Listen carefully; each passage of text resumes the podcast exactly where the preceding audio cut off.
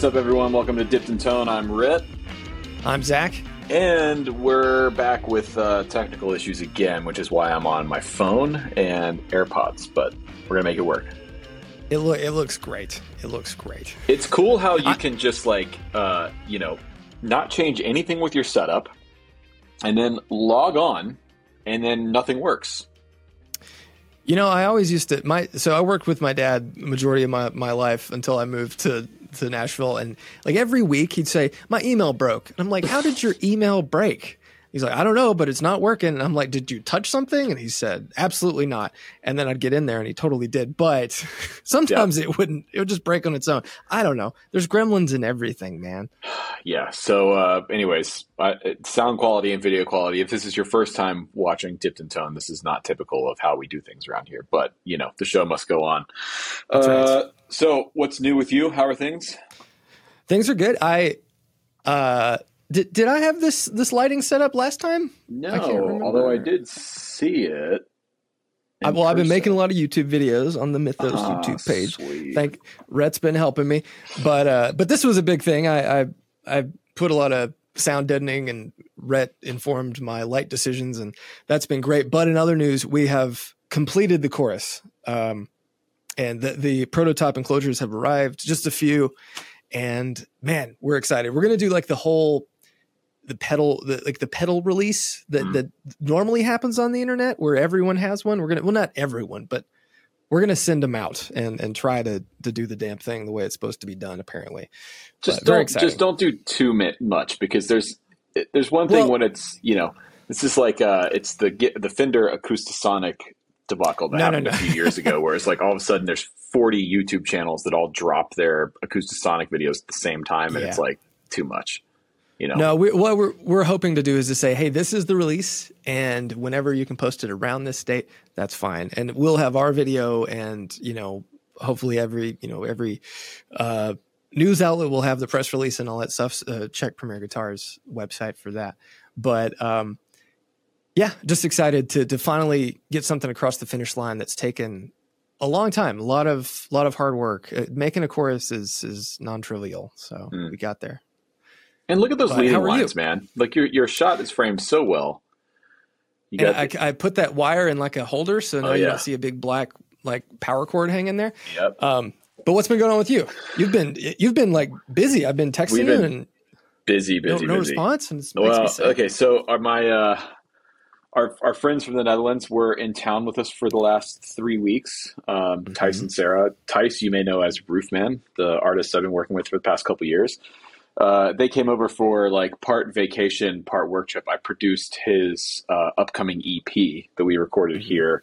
It's the first like full length project I've recorded here at the studio, even though it's not done. We're already using it. Um, it was really cool, man. I, I had a we, we, live tracked most of it. Um, did most of the core tracking to tape on the Tascam 388 here off to my left. Um, and I'm really proud of it. So it's in mixing now, and we're going to get this thing out quick. Um, we're, in fact, like stuff's going to mastering like next week. So mm. turnaround is really fast. So uh, shameless plug.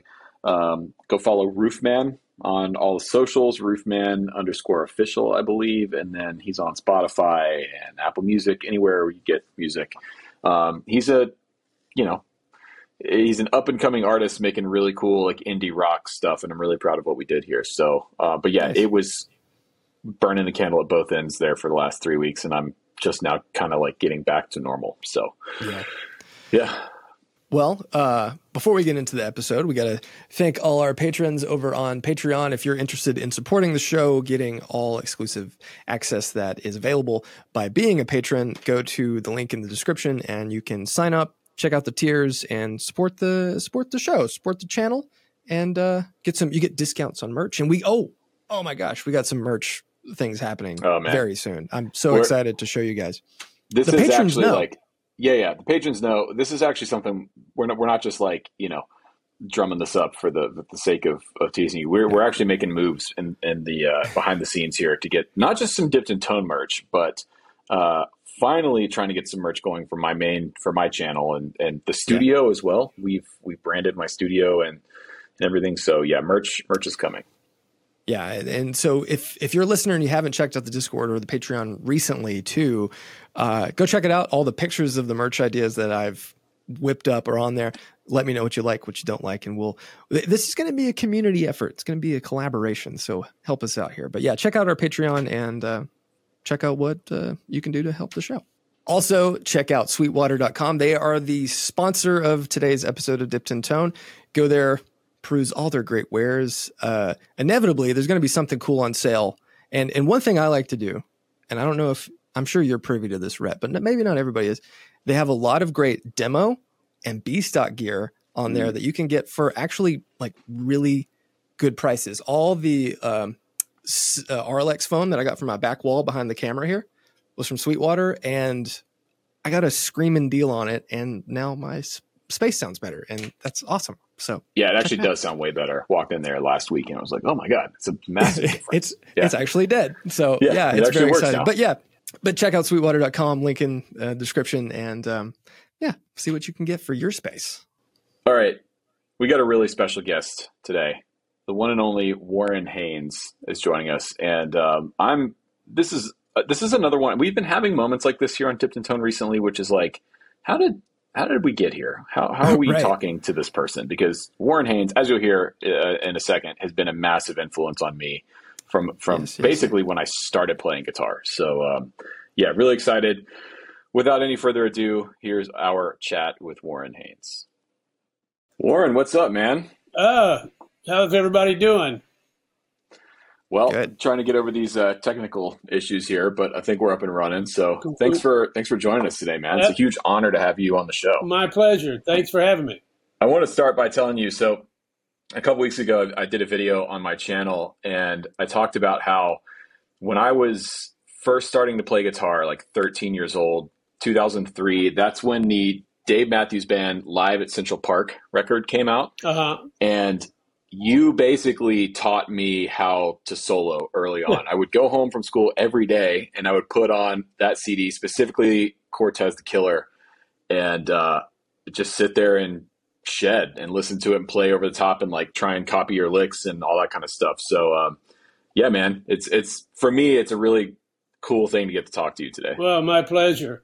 That was uh, quite a memorable night, without question.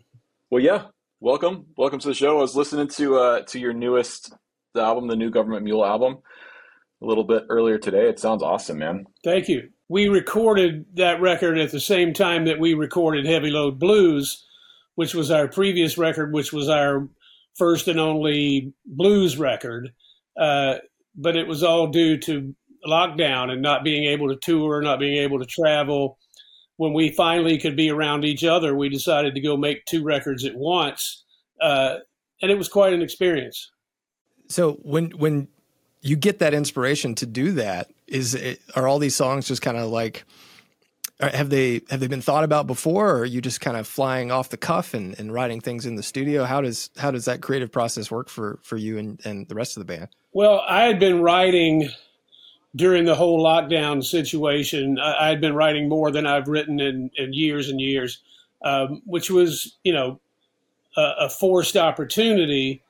Um, so I had all this material that I was dying to record. Um, it just seemed like the logical next step because we didn't know when we were going to get back on the road at that point, and we had had a meeting about the possibility of doing a, a, blues record, which had been on the horizon for a long time, but we had never uh, kind of pinned down when it was going to happen. So everybody was like, "Well, let, let's let's do this blues record we've been talking about." But I said that I only wanted to do that if we could do the two records at once because I had so much new material that I was was itching to record. So we had to find a studio where we could set up two different sets of gear and set up in two different rooms, one to make a record that sounded like an old blues record and one to, to make a government mule record. And uh, we found this studio in Connecticut called the Power Station New England, which is a, a, replica of the old power station in New York City. And it was perfect. It, uh, we set up all our normal mule toys in, in the big room with the high ceiling. And we set up a bunch of vintage gear, small amps, and old guitars and uh, a separate organ and a separate piano and a tiny little vintage drum kit uh, in the small room. And so every day we would go in around noon and work on Peace Like a River till about nine o'clock. Then we take a, a little dinner break and step into the blues room next door and play blues the rest of the night uh, with no headphones and, and just like we were uh, playing in a tiny little club. Uh, I was singing through a monitor.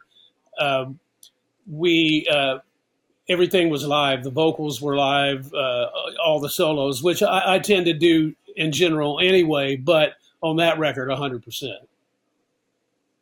So how did that work? I mean, so you mentioned like you're doing, you know, the, the, government mule record during the day and then switching to the blues record at night. Was that difficult for you to sort of shift gears, or like as a player, or mentally, or did it just kind of naturally flow? Well, that's kind of the key question uh, that was in my mind before we started.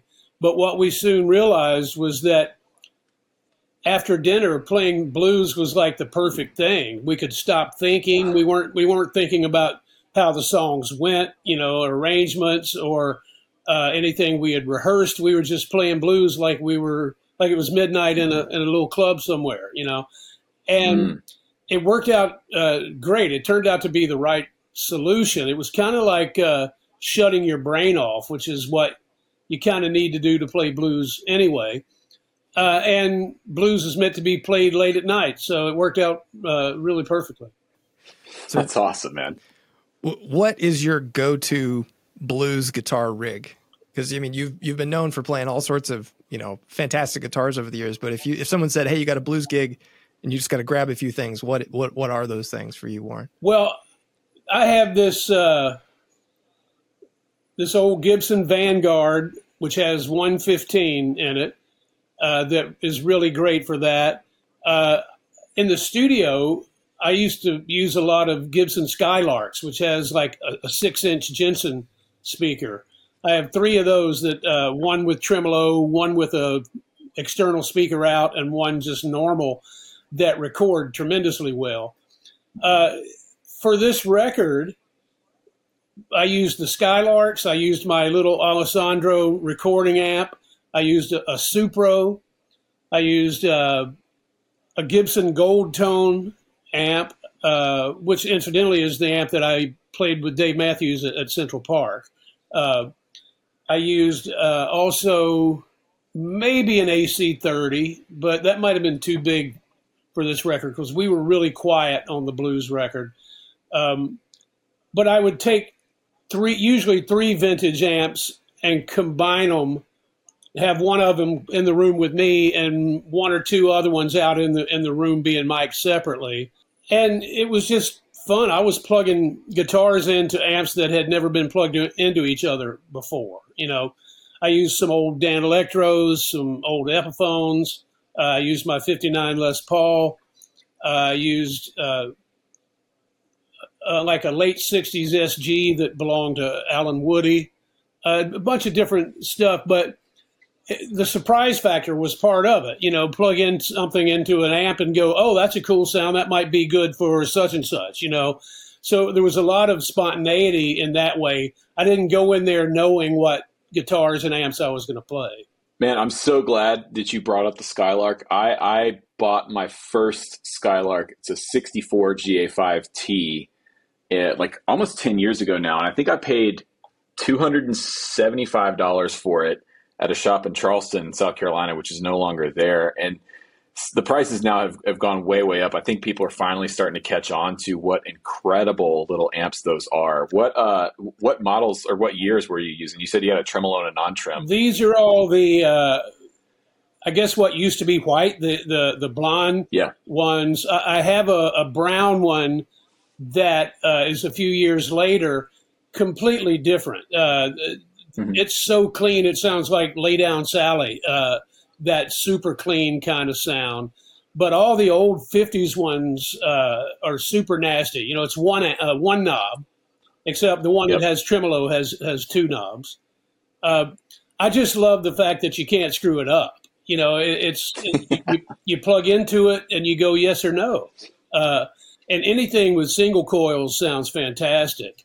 you know, Les Paul doesn't really work great through a Skylark. It's a little too fat. Uh, yeah. But I've been working on a, a version with Gibson. I'm not sure if I'm even supposed to talk about it, but we've been working on a version that will also accommodate a Les Paul. Man, we got the Uh-oh. scoop here.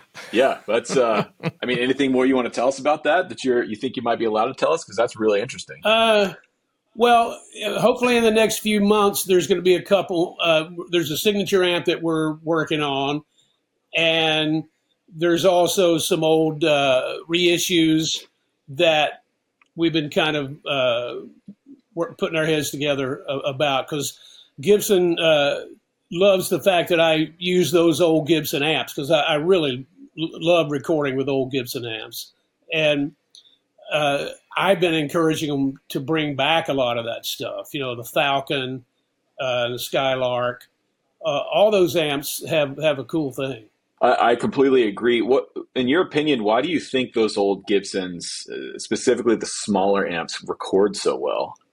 You know, I don't know. They were just doing things right back then. You know, like the everything that those guys put together back then. They the, the people behind it had so much knowledge, and of course, uh, some of it they were flying by the seat of their pants. A lot of it was experimental, but they knew what they were doing, and uh, it's you know a lot of people say it's it's the materials, and the materials do have some to do with it, quite a bit, I would say.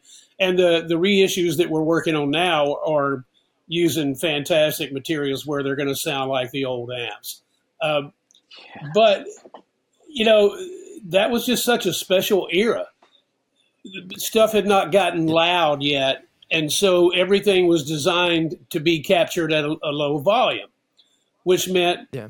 old ribbon mics and stuff could pick it up without uh, too too much of an issue. It's something about the mics being made at that time, the guitars plugged into the amps being made at that time. The combinations were just fantastic.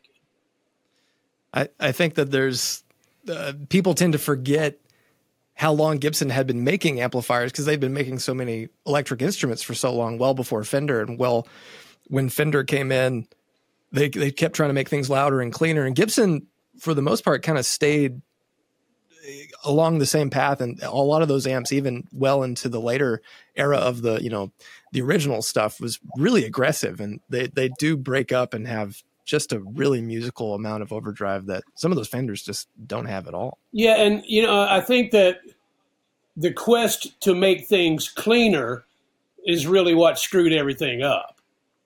Yeah, uh, because you know those those old players back then, they could get cleaner by turning the volume down, and it mm-hmm. it was mm-hmm. cool. It still had some grit, but when you tried to make the all the way up sound clean, then you had no headroom. You had nowhere to go.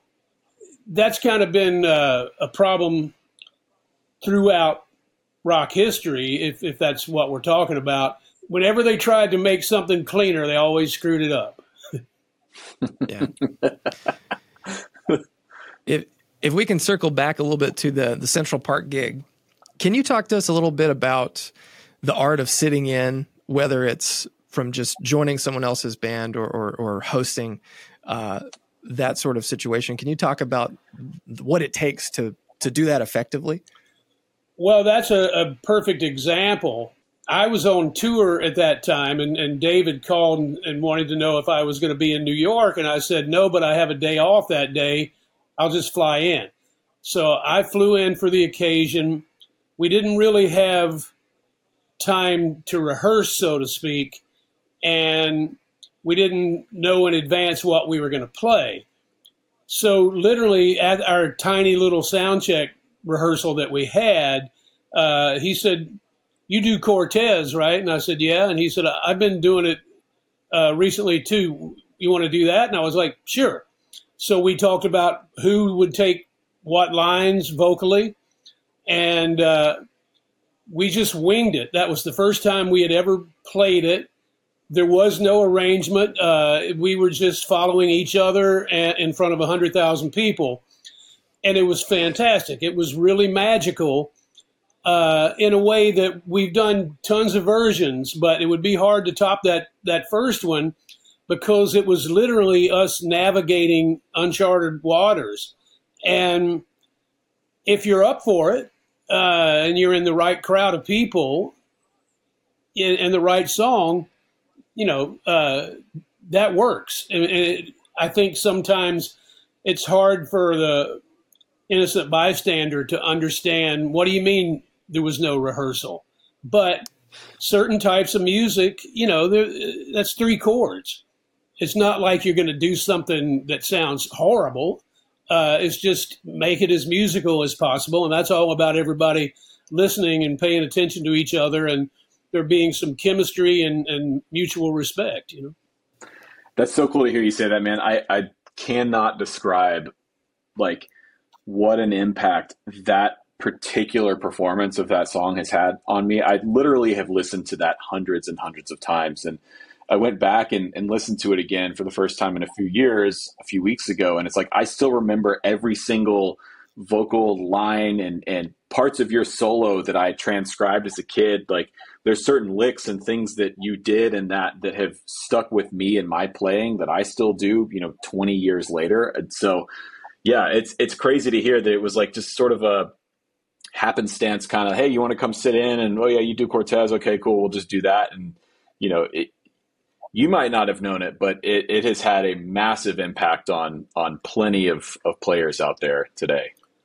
Well, that that's really cool, and I, I love the the organic quality of that because um, I think it's even cooler that what we're talking about is how those moments come about, and they're usually in a way that's pretty different from what people might expect. You know, uh, I mean, there's no way you can orchestrate a 18 minute song or ho- however long that song was. I, I don't remember, but you know, to try to rehearse something like that would kind of defeat the purpose. And I'm sure it would piss off right. Neil Young, which none of us want to do. um, so you've you've been able to share the stage with some pretty incredible people over the years. I mean, you you were a, a member in arguably the greatest iteration of the Allman Brothers since the original, and and you know the what we've been talking about with Dave Matthews Band. You've done a lot of collaborations with people and artists and other players. Is there is there one collaboration that you've done over the years that sticks out to you as as being really special? I, it would be hard for me to pinpoint one uh, because there's been so many, uh, especially with the Allman Brothers, when during during the the 40th anniversary and the 45th anniversary, we just invited special guests constantly, uh, and at our, our runs at the at the Beacon Theater. So you know, uh, playing with Eric Clapton two nights in a row uh, one night Eric did six songs with us, and one night he did seven. And believe it or not, that was the first time that Eric had, and the Allman Brothers had ever played together, which is really amazing considering wow. the history between him and Duane. And there's those jams from the Layla sessions with uh, some of the guys sitting in with, with Derek and the Dominos and stuff, but that had never happened on stage. And so one of the highlights for me was uh, after we got done rehearsing at the Beacon the, the, the, first day, we rehearsed six songs, and Eric said, uh, That sounds great. Is there anything else we should think about? And, mm, well, I don't know. He said, uh, What about Little Wing? Uh, the, the Derek and the Dominos version of Little Wing and uh, we were like, well, we didn't rehearse it, but I think we know it. We could probably do it. Let's let's try it. And so we rehearsed Little Wing with no preparation, and then we played it. Uh, and it had that loose quality that the Derek and the Dominos record had. I was just watching Eric for his vocal phrasing. I was singing the Bobby Whitlock part, and just watching him and trying to sing a few milliseconds behind him because I didn't know what he was going to sing. I knew what was on the record, or at least partially. Um, and so that was a huge thrill for me. and there were there were so many during that that time period, you know. Um, and and I think the first time I sat in with Bob Dylan was was a, a very special thing for me, just because I, am the the hugest fan, you know. And and, and I, I played with Bob a, a, few times, but the very first time when we did all along the Watchtower and and Highway 61, I, I was just like on another planet, you know. Uh, uh, but I have such fond memories uh, of all those Beacon shows that we did with special guests, and of course, uh, John Paul Jones playing with Government Mule was was fantastic. We uh, we did a bunch of stuff unrehearsed, uh, and it was was amazing. I, I, could go on all night because I've been so lucky to have had these opportunities to play with so many people that I uh, love and, and that I grew up listening to and that's all due to my being in the Allman Brothers. That opened every door imaginable. You know. That's amazing.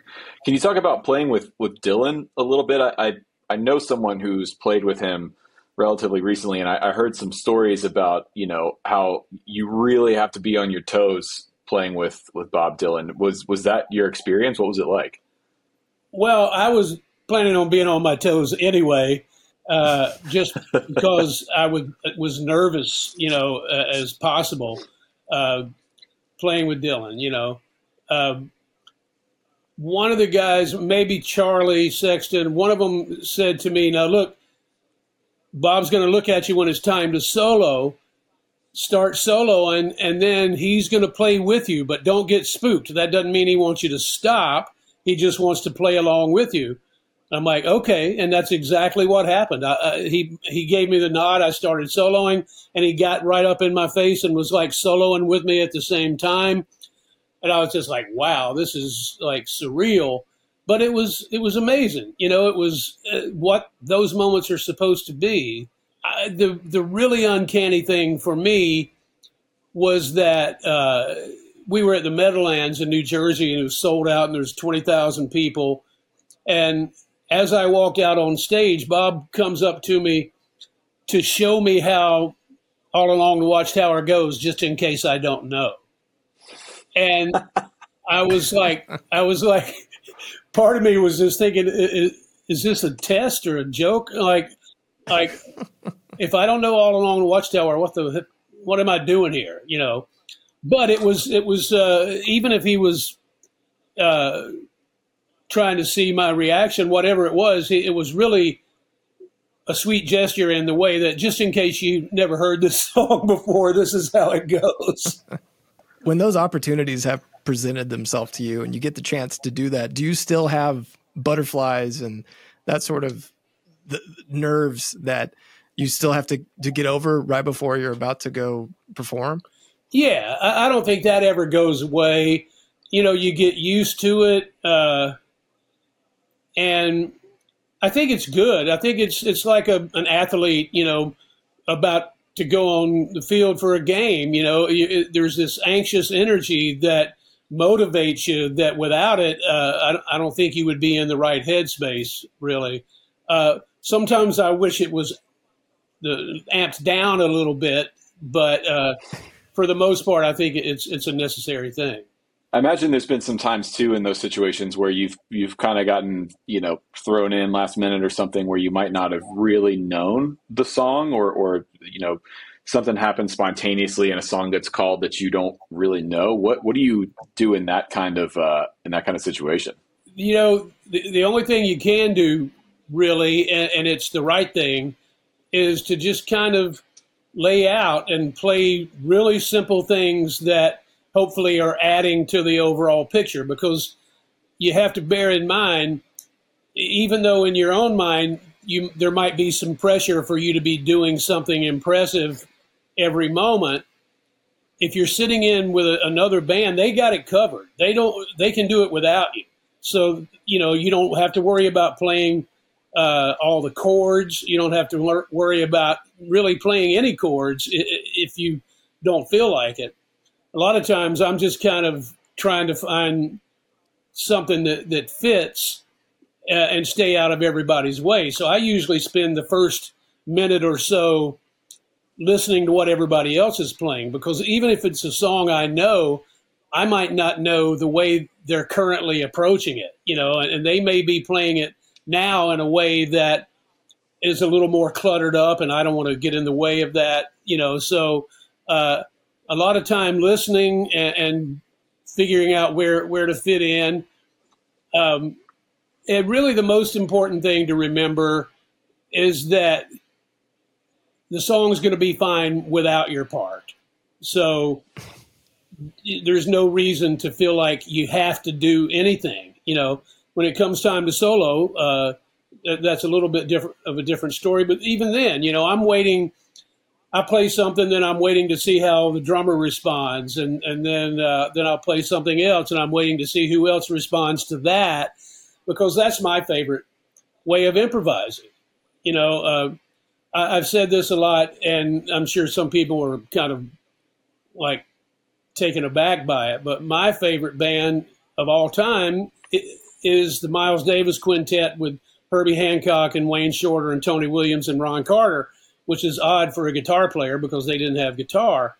But the ultimate improv to me is that band. When you hear one musician play something and then take a breath and see what somebody else is going to play in the space.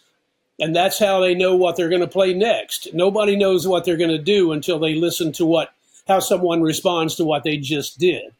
Uh, that's my favorite way of approaching improv. And I think once you kind of get bitten by that bug, you you never go back. You know.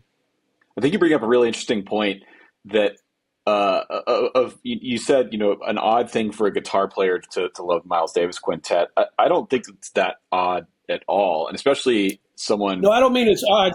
I don't mean it's odd to love it. I, I'm, I mean to say that it's your favorite band might be a little weird, and, and that's that's today, maybe not tomorrow. Well, yeah, no, I, I, it's a revolving door. But so who who's are you listening to? Like who who have been your biggest influences? Maybe maybe even outside of guitar. You know you mentioned you know miles davis and and uh, the miles davis uh, quintet but who else were you listening to coming up? Or, or even now who's really inspiring you musically? Well i started singing before i started playing guitar.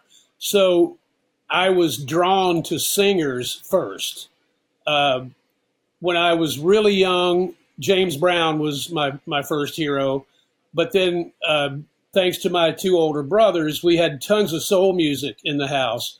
Four Tops, The Temptations, Sam and Dave, Otis Redding, Wilson Pickett, uh, Aretha Franklin, Stevie Wonder.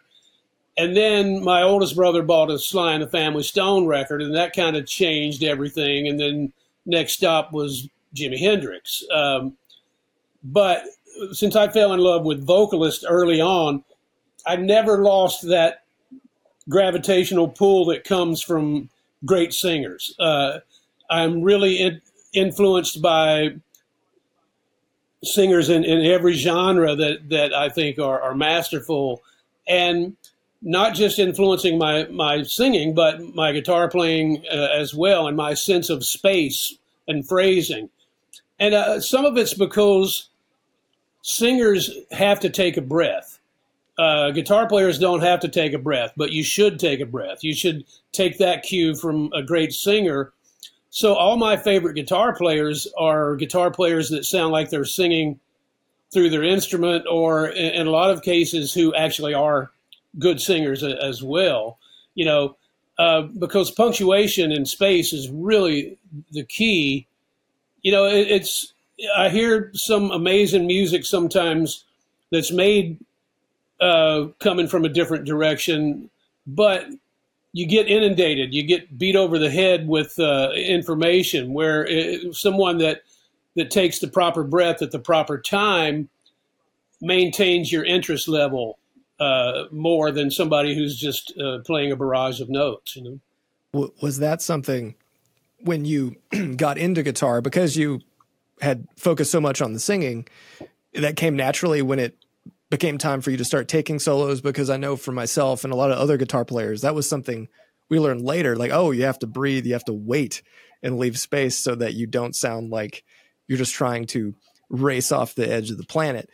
Um, so was that something that just was innate because of your musical experiences? I think so. It's not something I thought about a lot until later, but I was listening to, to uh, all these people. All my favorite uh, guitar players when I first started were guitar players that qualified uh, for for that description. That had an amazing sense of punctuation. So it, it was innate in the way that the people I was most influenced by uh, were giving me that lesson, whether I knew it or not. Man, all right. So going back to the uh, the Allman Brothers playing with with Clapton, uh, are there? I imagine there's some some recordings of that floating around somewhere. Are there any plans to release that stuff at some point? There's definitely recordings uh, and videos, YouTube, and all that kind of stuff. There's, pr- I think there's some uh, pretty good quality recordings out there maybe even for sale. I, I'm, I have I have to double check on that, but it, it's it's readily available, so to speak. And both nights were were really fantastic. You know, uh, those experiences uh, going back to those uh, anniversary shows like that, we literally would have a different guest or two or three every night, and it was uh, it was just it was our way of honoring the legacy. Uh, you know, because we would do, you know, 15 nights at the Beacon or something like that. And it was a way of making every night different and special.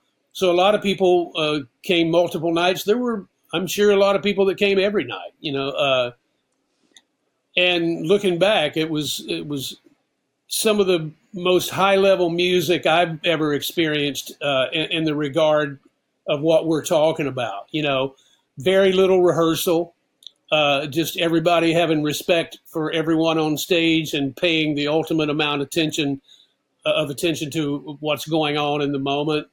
And you know, we had a rehearsal room set up upstairs for the more complex stuff, but uh, eighty percent of the music we were making, even with the special guest, was us flying by the seat of our pants. You know, when when you guys are or in, in any situation when you have that number of musicians on stage, do you have the time to to say, okay, let's hear how this sounds and find like a sonic space for everyone to live in, or do you just let everyone do their own thing and then give each other the space to let everyone stand out sonically? Well, uh, some people would show up at sound check, which normally the Allman Brothers didn't sound check. But if we had uh, people sitting in, if if they wanted to rehearse or sound check, we would. If they wanted to wing it, we would just wing it and maybe do something upstairs. A lot of it was just kind of in the moment, you know. Uh, and you know, there would be times where it would get a little crowded, but for the most part, the the music just played itself because we were picking the right people for the right songs uh, most of the time and the times that it didn't work were rare enough that it was, uh, you know, just the cost of business.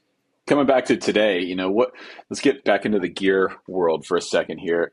What uh, what is your your rig looking like now with Government Mule that you're you're taking out live? I have a a, Bradshaw switching system that uh, where I have a controller in front of me. Uh, all the effects and pedals that I'm using are true bypass off off stage in a drawer somewhere. I'm splitting the rig between uh, two different uh, amps, both that are powering 412 cabinets. Uh, they're not working at the same time. I have a, usually a, Homestead 100 watt head that's going through a, a, cabinet with uh, vintage 30 Celestions and then either a Soldano or a Marshall uh, or the big 100 watt Alessandro head that would be going through a, a 412 cabinet with 75 watt uh, Celestions. In the studio, I use that same setup. The the Homestead could also be a Diaz. It could also be a, a, a Vox AC30.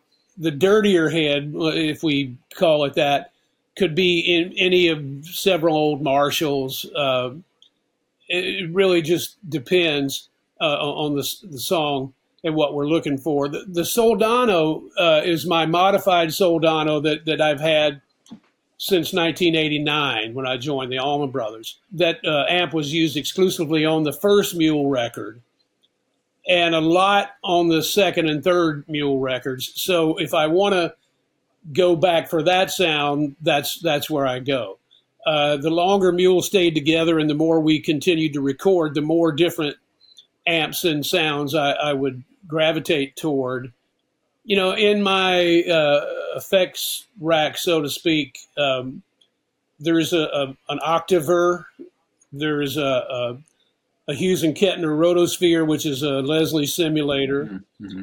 There's a, a Bradshaw stereo tremolo, couple or three different delays. Um, there's a discombobulator envelope filter. I have a signature wah wah um, that I use, and uh, I'm sure I'm leaving something out. But you know, most of the sounds are just straight into the amp sounds.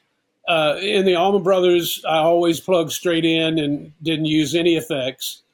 In Government Mule, I started out that way, but since it was a trio, uh, the longer we stayed together, the more I would incorporate a little bit of this and a little bit of that. Uh, but still, most of the sounds are, are just like straight amp sounds. So when you're playing live with those different amps, uh, are you switching between them, or are you blending them on stage, or a combination of the two? They're never on at the same time. Uh, I'm switching back and forth. The Homestead is the cleaner one, and the the Soldano or the Marshall is the dirtier one and uh, it would be too much to have them both on uh, at, at, the same yeah. time. I, I, do that in the studio sometimes, and it's it sounds great. Uh, but on, on stage, one at a time uh, is better. Yeah, you're moving a lot of air. Can Can you tell me about the Homestead amp? I'm not ter- uh, terribly familiar with them. I, I know Marcus King was playing them for a while uh, years and years ago. But so you said you're using it more as a clean amp. What, what is it based off of? Well, it, it's not clean in the way it, it sounds like what we were talking about with the old Gibson amps. I would set it virtually the same way I would set a Skylark or, or something like that, where if you have the guitar all the way up, it's breaking up quite a bit. But a lot of times my sound is the guitar down a number or two uh, very seldom am I all the way up. Um, Homestead is an extension of Diaz. Uh, Cesar Diaz made uh, this great amp that I used for a long, long time. I still do occasionally, but that amp's been around the world and, and had the crap beaten out of it so many times. Peter McMahon, who uh, kind of worked under Cesar for a while, and then when Cesar died, he continued Diaz for a while, and then he changed the company to Homestead and started changing some stuff and uh, incorporating his own models and, and, and, ideas. I'm still using his amps a lot, and they're very similar to the Cesar Diaz amps. Uh, I look at it like a you know one side is Fendery and the other side is is uh, Marshally as far as uh, if it's the Homestead and the Soldano or whichever two amps I'm using at any uh, given time, that's kind of what I'm looking for. Well, as we kind of wrap this up, uh, can you speak on the upcoming Dark Side of the Mule, where you guys are going to play some Floyd? Um, yeah, this will be the first time we've done it in a long time, and it'll be the last time we ever do it, which I'm really excited to do it again. This will be the most dates that we've ever done uh, as Dark Side of the Mule. Dark Side of the Mule for us is not playing the record Dark Side of the Moon. It's us doing whatever Pink Floyd we want to do, but it does include a lot of Dark Side of the Moon uh, as well. It started out in 2008 for Halloween. We were faced with the challenge of what our thematic crazy Halloween show was going to be because we do a, a, different theme every Halloween. You know, we've done Hendrix, Zeppelin, Black Sabbath, Neil Young, uh, The Who. Uh, we, we've done a, a, lot of different Halloween themes, but we did Floyd in 2008 and we brought in a laser show and uh, surround sound and, and the whole bit at, at the Orpheum Theater in Boston. And the crowd really responded and, and kind of demanded that we do it again. So we did it again. And it kind of turned into something that none of us really expected. So we released that show as an official release, which was a, kind of a weird choice to make, but there was a lot of demand to do it. Um, and then there was this constant pressure to bring back Dark Side of the Mule. So when when we were aware that this was the 50th anniversary of Dark Side of the Moon, we decided this would be a good time to do it. You know, we do uh, we do a set of Government Mule, and then if we have time, we take a short break. If we don't have time, we just segue right in to a long set of, of, of Floyd. Uh, and it's it's really fun. You know, we don't copy what they did, but we pay a lot of respect to it, and we you know we make it our own, song by song. Some cases more than others, but uh, we're very respectful of, of that music. But we're we're not here to be uh, karaoke, you know.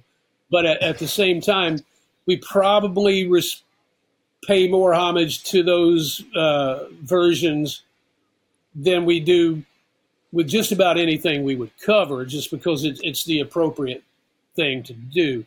But uh, I love when we stretch out and get completely away from them as well. You know.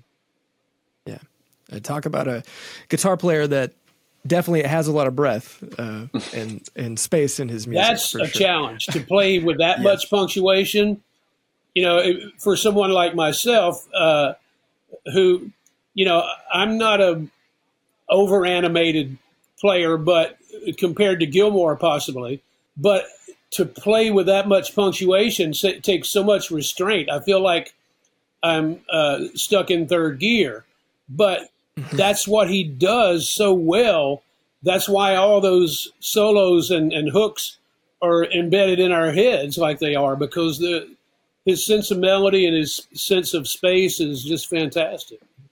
So, how are you approaching those solos? Because they're so iconic. I mean, you can sing all of them basically, but you, like you just said, Government Mule is not a karaoke band, and, and so I imagine you want to put the Warren Haynes touch on it. So, what's your thought process like for that? If for for the shorter ones, I just kind of cop the essence uh, of the solos. Um, for the longer ones, the same thing, but more of my own uh, take on it. You know, like if in Shine On Crazy Diamond and Echoes and stuff like that, where the solos are really long, I take the liberty of just playing with Gilmour influence, but not copying uh, any of the actual phrases. Where in something like Money or Time or something like that, I'll play a little closer to what I remember, but I, I never did go learn them. That that's kind of not not my thing. But I'm very influenced by that stuff, so uh, it, it, comes out in in a way that at least I think is appropriate. You know, it's kind of hard to escape playing something in a way that it was on the record because it's so part of your memory. And if you're playing that song, sometimes you just probably just can't help it. Yeah, you know, I would say 85% of the solos that I play on stage in the Allman Brothers and, and in Government Mule were improvised every night. Some closer to the originals than than others, but there were a, a few solos, like the solo, uh, the slide solo in the middle of "End of the Line" and stuff like that. That even I, I would even play my own solo because it sounds like a part. It sounds like part of the mm the song. Uh, yeah. And there are some songs like Banks of the Deep End with Government Mule where I still kind of do that. Like uh, I play something similar to what's on the record just because I th- think that that's what people are hearing in their heads. Uh, but for the most part, my job is to kind of take it somewhere different every night, and I, am lucky to have that job. It's a good gig if you can get it, man. That's uh... yeah. My dad used to say, "Good work if you can get it." Uh, yeah. awesome. Well, Warren, thank you so much for uh, for joining us today, man. Like I said, it really is an honor to to get to talk to you and uh, to have you on the show. We'll have links to uh, Dark Side of the Mule and the Government Mules tour dates coming up uh, down in the description box and in the show notes here. So, uh, yeah, thanks so much, man. My pleasure. I enjoyed it. Thanks, Warren. Man, that was uh, that was something. He is. It, I've always known he's a nice guy for sure, but just the the amount of work that this guy has put in and and all the, the, all the amazing things he's done and the people he's played with is it's just it's incredible. It's so remarkable. He he basically has a guitar player's dream gig. Like what yeah. what more could you ask for? Playing the Allman Brothers, Government Mule, Bob Dylan, sitting in with every great artist of our generation. I mean, it's like uh, what more could you ask for? It's yeah. uh and great solo records too. Like so like there are some guitarists out there and I'm not naming names, but they do solo stuff and you're like, okay, I kind of wish it was still the band, but like Warren, like I really like Man in Motion and, and some of his other solo stuff. It's like it's really it's fun and it's enjoyable. And I think part of this is circling back to what he was saying is he was a singer 1st mm-hmm. and I think that's a thing that not every like guitar player's guitar player can claim that title. Yeah but because Warren is such a good singer, it's like it just makes everything all the better. But yeah, it's uh it's an honor to speak with him. Yeah, man, absolutely. Well, like I said, we're gonna have links to Dark Side of the Mule and everything in the description of this video, as well as our show notes. And unfortunately, I'm looking at the Atlanta date, which is August 12th, and I'm gonna be out of town, of course, mm. playing a show, uh, which legitimately bums me out. But um, yeah if you are interested, since it's the last time they're doing Dark Side of the Mule, I really feel like you should go check it. And Jason Bonham's Led Zeppelin Evening is opening, which I mean, come on, like, man. What? I know yeah. I'm, I'm. If they're coming close to me, I'll I'll try to try to make it. Out. I don't go to much like live music these days because you know parent and all that. But yeah, yeah, yeah. That sounds like a sounds like a whale of a good time. all right, chill. I yes. got one. Okay, I'll you go, go first because I have to move to get mine. All right, mine is the Dymo Organizer Express label maker. Okay, this is one of those old school like uh, label makers. I don't know what do you call that. This um, it makes these types of labels here. I, I it's like a a punch sort of. Yeah. I, I, years ago, I decided to take the Casey Neistat approach of just labeling everything because my ADHD, it's it just makes things better. And all my hard drives right. I name after Star Wars characters. So this is Darth Tyrannus. uh, but it makes these really cool labels, and I, they're just to me these are way more aesthetically pleasing than your typical like. Uh, I've got the the oh, brother the brother P touch labeler up there. Yeah, that that just but looks so like focus sterile. Focus. there it goes. Like that. Yeah. yeah. Not cool. This is cool. I, I love Dymo label makers. I love them so much. I this is a Dymo, but it's it's like a printer, and yeah. this sticks a lot better. Uh, but there is something about seeing that on something that it can be just it, a box like just an aluminum box, mm-hmm. and you put a Dymo label on it, and you're like, oh shit, that looks pretty cool. yeah, it looks rad, man. It looks rad, and they're cheap. This was like I don't know, ten bucks on Amazon with a couple of rolls of the of the tape. And they if it's break, not sticking, though. yeah, they do they do break, but you know, just get another one. It's it's way cheaper than the electronic ones. It looks way cooler, um, and they'll stick to stuff. I mean this this thing has not come off of this hard drive, you know, since I put it on there like two years ago. I'm used to my Dymo labels on all of my parts drawers, which are ah. that have lived out in heat. And uh, yeah. there's nothing more frustrating than walking out to like all your like capacitors and resistors and they're they're in order and they're labeled, and then all the labels have fallen off, and you're like, oh shit. Yeah, yeah, that's lame. Where's all this but stuff? on the the plus side, it looks like something from Star Trek, like a phaser or something. It totally looks some like a phaser of some sort. Yes, yeah. and I, you know, I love that. yeah, and it's cool, man. I just have it. I just have it laying around here, and I just put labels on everything because I can. So it's great. Yeah, I'm, you're just gonna start labeling everything in the house, like Rhett's yeah. fork. Yeah, uh, my mug. Door. um, yeah, the bathroom. Mm-hmm. so my shill, I've not. I've been sneaking this into stuff, and I'm just going to share it. So I got this guitar. I'm going to scoot back so we can fit it into frame here. I got this guitar a while back. So some of you remember I got a 73 Les Paul Deluxe that had been modded when I went to do the JHS show in mm-hmm. the Firebird. And like that was a cool guitar, but I don't know, you know, it's just it's a 70s Les Paul. It was, you know, it was neat, but I wasn't in love with it. And so I thought I'm gonna throw it up on Craigslist and all the spaces and see what you know someone would trade me. And a guy sent me a message and sent a picture of this, and I was like, "Uh, what's that?" And he said, "Ah, it's some like 54 reissue from the the, the demo shop." And I said, well, "That's not that's a 54 reissue, but okay, bring it by." And he loved that the guitar, the 73 Les Paul was like both his guitar teacher's guitar and he had a, mm. a, really distinct memory of them. It was very important to him, and and he loved it. And so we just did a swap for this, and this is actually a, a 58 reissue, but with a wrap tail. Nice. And I was like, I mean, you guys know I love wrap tail Les Pauls, and I put these are the Seymour Duncan Antiquity JB and Jazz pickups in it, so it like it rips through the Soldano. Nice. It's it's so awesome. But he said um, not to share it. He got it for a really good deal. He was like, "Don't share it for a while," and I didn't. But I I just I want to use it. So yeah, here it is. It's not a problem. I'm not going to get rid of it because it's cool. And you guys know I like these sort of Les Pauls. So that's my my third custom shop that I have currently. That is so, a good one. Nice. It's cool. It's, and it has it has the it's a it's a 20 uh 2022 so it's the neck's not too not too unwieldy, you know. Yeah, I feel like they've gotten that better in the last couple of years with like the R8s and stuff specifically. Totally, um, the R9s, how not having the massive, massive baseball deck, ne- baseball bat necks because the originals weren't that big, you know.